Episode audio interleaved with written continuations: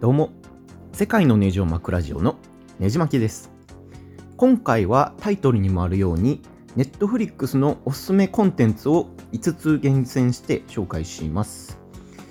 ネットフリックスのオリジナルの独占番組を比較的有名な作品から、えー、マイナーな誰も見たことがないような作品まで、えー、幅広くチョイスしたので、えー、ネットフリックス好きの方はぜひ聞いてみてください。まず一つ目に紹介したいのがですね、ブラックミラー・バンダースナッチっていうネットフリックスでも、えー、人気のドラマ、ブラックミラーの、えー、シリーズのうちの一つとして、えー、映画として2018年の年末に配信された映画となります。まあ、この映画がすごいのはですね、インタラクティブ映画と呼ばれまして、視聴者自身、まあ、あの見てる人自身つまりあの僕らですね、があの主人公の行動を選択するっていう仕組みの映画になってます。まあ、例えばでいくと、あの、通勤時に主人公が聴く音楽だったりだとか、えー、朝に食べる朝食を選んだりだとか、えー、まあ基本的に2択になってて、えー、その選択によってストーリーが分岐していきます。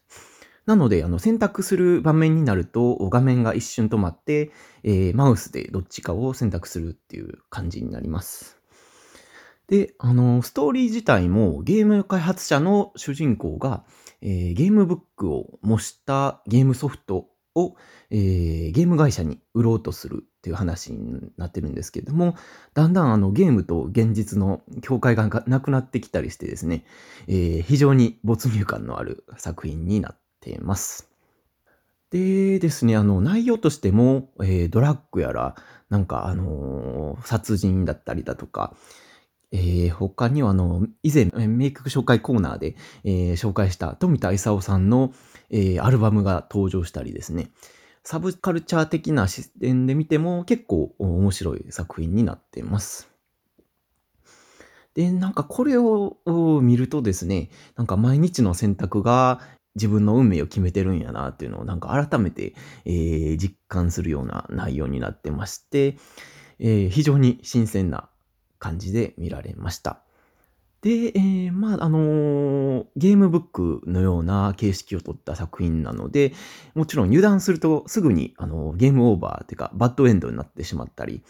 えー、まあ、バッドエンドとしては、その、主人公が売る、売ろうとしている、えー、ゲームソフトが売れずに終わってしまうとか、えー、主人公が死んでしまうとか、えー、悲惨な終わり方になっています。で、あのー、バッドエンディングになっても、すぐに少し前までの行動まで遡れるので、え何度もトライできるのがいいとこかなと思います。で、ちゃんとしたグッドエンド、ハッピーエンドを迎えるのに、だいたい1時間とか2時間ほどあれば十分見切れるかなと思います。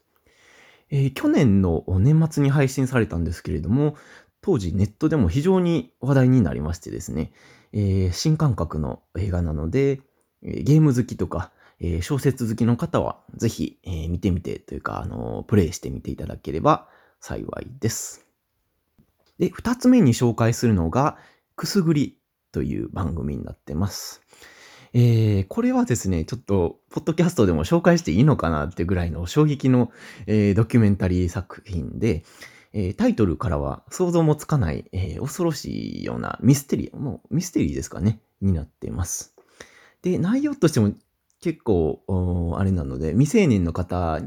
にはお勧めしない作品となってます。で、あらすじとしてはですね、え、あるニュージーランドの記者が、え、ネットでですね、え、男性がベッドの上に縛り付けられて、くすぐりを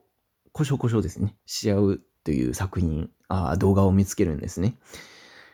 で、この記者が、あの、面白動画として、えっ、ー、と、取材を申し込もうとすると、あの、その作者というか、配信者から、えー、ゲイ野ゲイ野郎とか、えー、恥を知れみたいな罵倒されるような形で、えー、取材を断られるんですね。で、この過剰な反応に、あの、さらに興味をそそられた記者が、断りを無視して、えー、取材を続けるとですね、えー、一通の手紙が家に届いて、えー、それ以上調査をしようとすると、えー、訴訟するぞみたいな脅しの手紙が届きます。で、えー、まあ、これにも屈せずに、えー、ドキュメンタリーを撮り続けるとですね、えアメリカから、えニュージーランドの、えこの、え記者のところに3人の男がやってきて、えという感じの話で、え話が続いていきます。では、この動画はですね、え、そのアメリカの若者をですね、この動画の配信者が多額の給料で釣ってですね、この縛り、えー、男を縛り付けて、えー、くすぐるという動画を撮り続けてるみたいなんですけれども、まあ、それが原因でですね、その学生とかあ若者が、えー、仕事を辞めさせられたり、えー、学校中でこのくすぐり動画を広められたりして、えー、悲惨な目にあってですね、えー、その配信者がですね、その学生たちがビデオに出るのを断るとですね、えー、この動画を学校とかに広めて、えー、嫌がらせをして、そしてこのビデオに出ることでしかあお金が稼げないような、えー、ように仕向けてですね、若者をその穴に落とし込むというか、えー、人生をめちゃくちゃにするような話でして、まあ、その配信者を暴こうと、この記者は取材を続けるっていうドキュメンタリーになっています。まあ、これがですね、あの、思わぬ方向に、えー、進んで、話が進んでって、えー、その想像以上に、えー、巨大な、えくすぐり帝国とまで言えるぐらいの、え配信者のディープなところに入っていくのがですね、え非常に奇妙な話すぎて、え見始めたらあ結構最後まで一気に見られること、え間違いなしの作品になっています。まあちょっとあの、かなりディープな作品なので、えセンシティブな人は、えー、にはお勧めしない作品となっています。まあ、ゲイの方とかはもしかすると、えー、まあ、あの、興味のある作品になるかもしれないです。ということで、えー、おすすめな作品3つ目としては、えー、ザイオンっていう作品になります。えー、このザイオンという作品なんですけれども、生まれつき下半身がない、えー、レスリング選手についての短編ドキュメンタリーとなっています。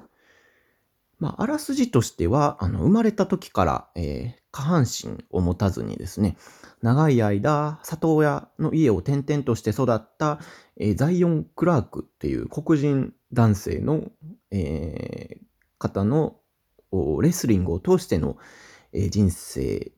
を撮ったドキュメンタリーになってます。で、あのー、非常に短い、えー、ドキュメンタリーで11分ほどで見られるので、えー、忙しい方にもおすすめの作品です。で、まあ、あのこれがですね、あの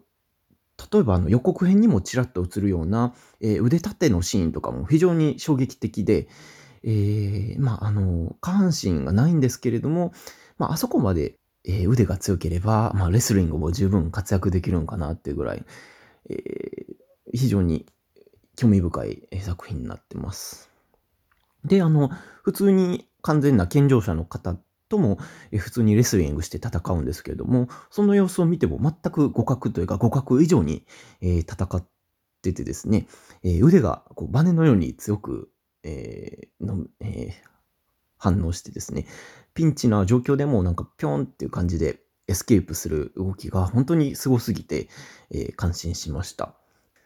で、あの、まあ、日本で言うと、あの、乙武さんとかがパッと思いつくんですけれども、えー、まあ、このハンディキャップをものともせず、えー、戦う様子とかが非常に、えー、心を打たれる、作品になってます。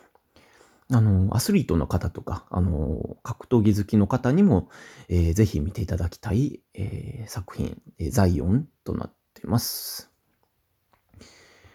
で、4つ目に紹介したいのがですね、えー、料理番組なんですけれども、タイトルが Salt Fat Acid Heat。まあ、つまりね、日本語ではですね、あの、塩、油、酸、熱となってまして、まあ、簡単にまとめるとですね、この4つの基本的な要素が美味しい料理を作るっていうコンセプトで、えー、ある有名な料理家がですね、世界中の料理を探求するっていう番組になっています。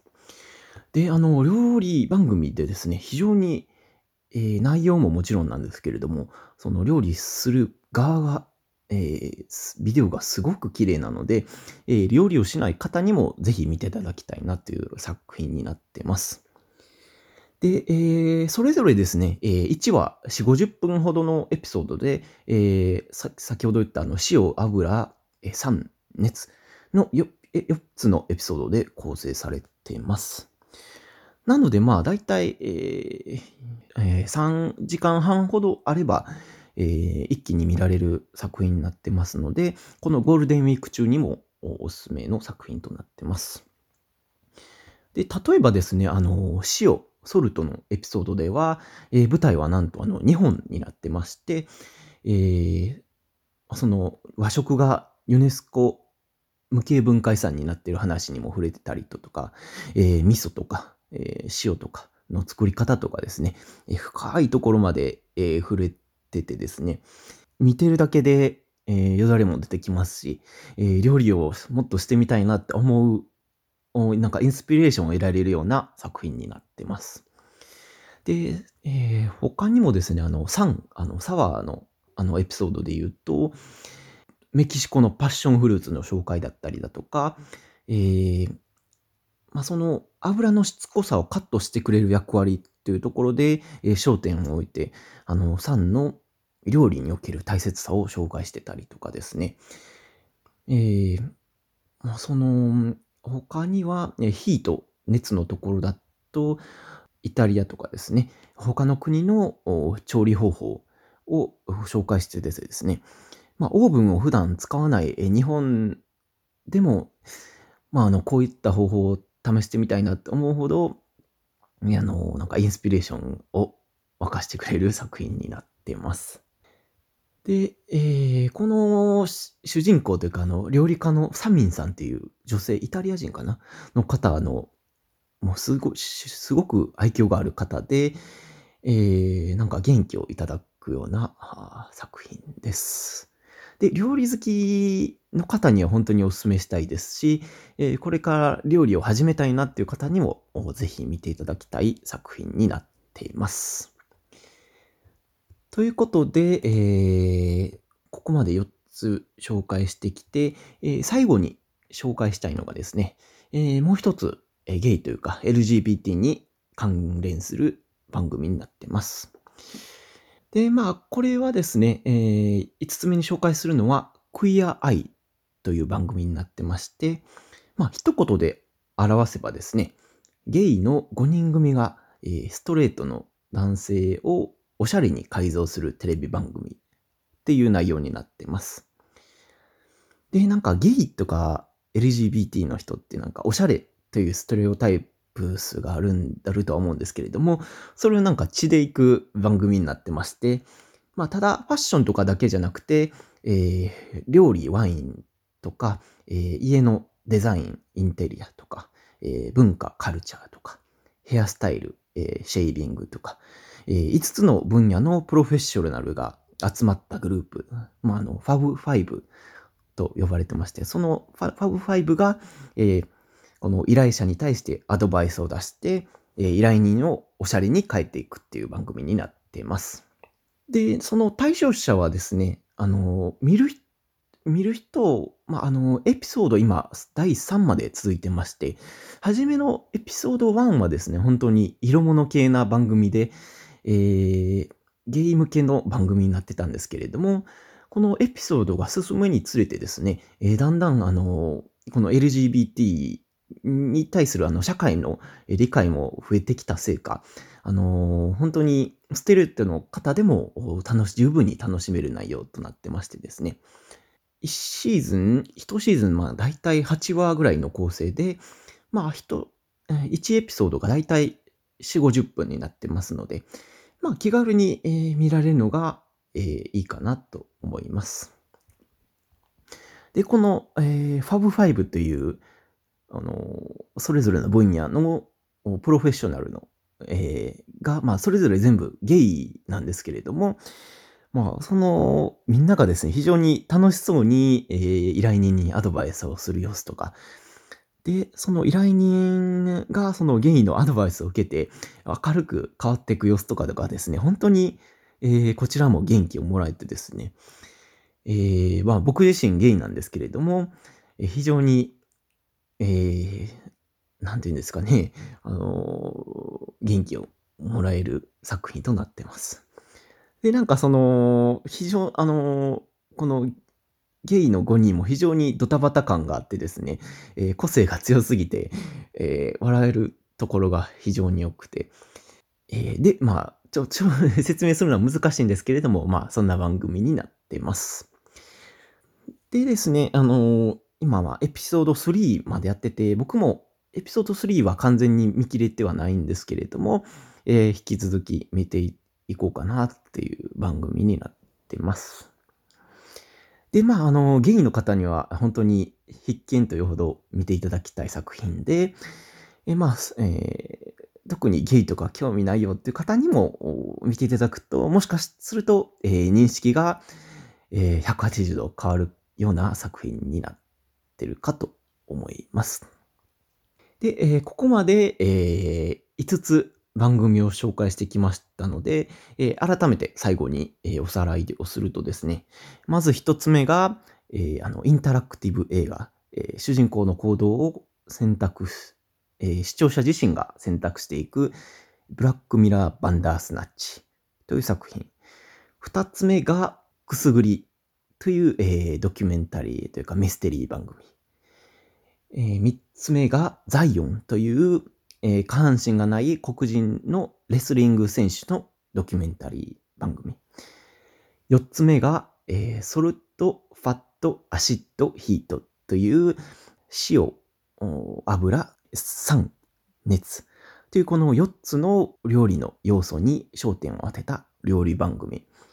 で、最後に紹介したのが、えー、クイアアイという、えー、5人のプロフェッショナルのゲイが、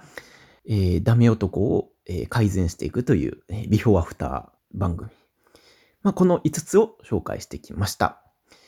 まあ、あの、ゴールデンウィークまだまだ時間がああるよっていう方はおられると思いますので、えー、ぜひ見てみてはいかがでしょうか。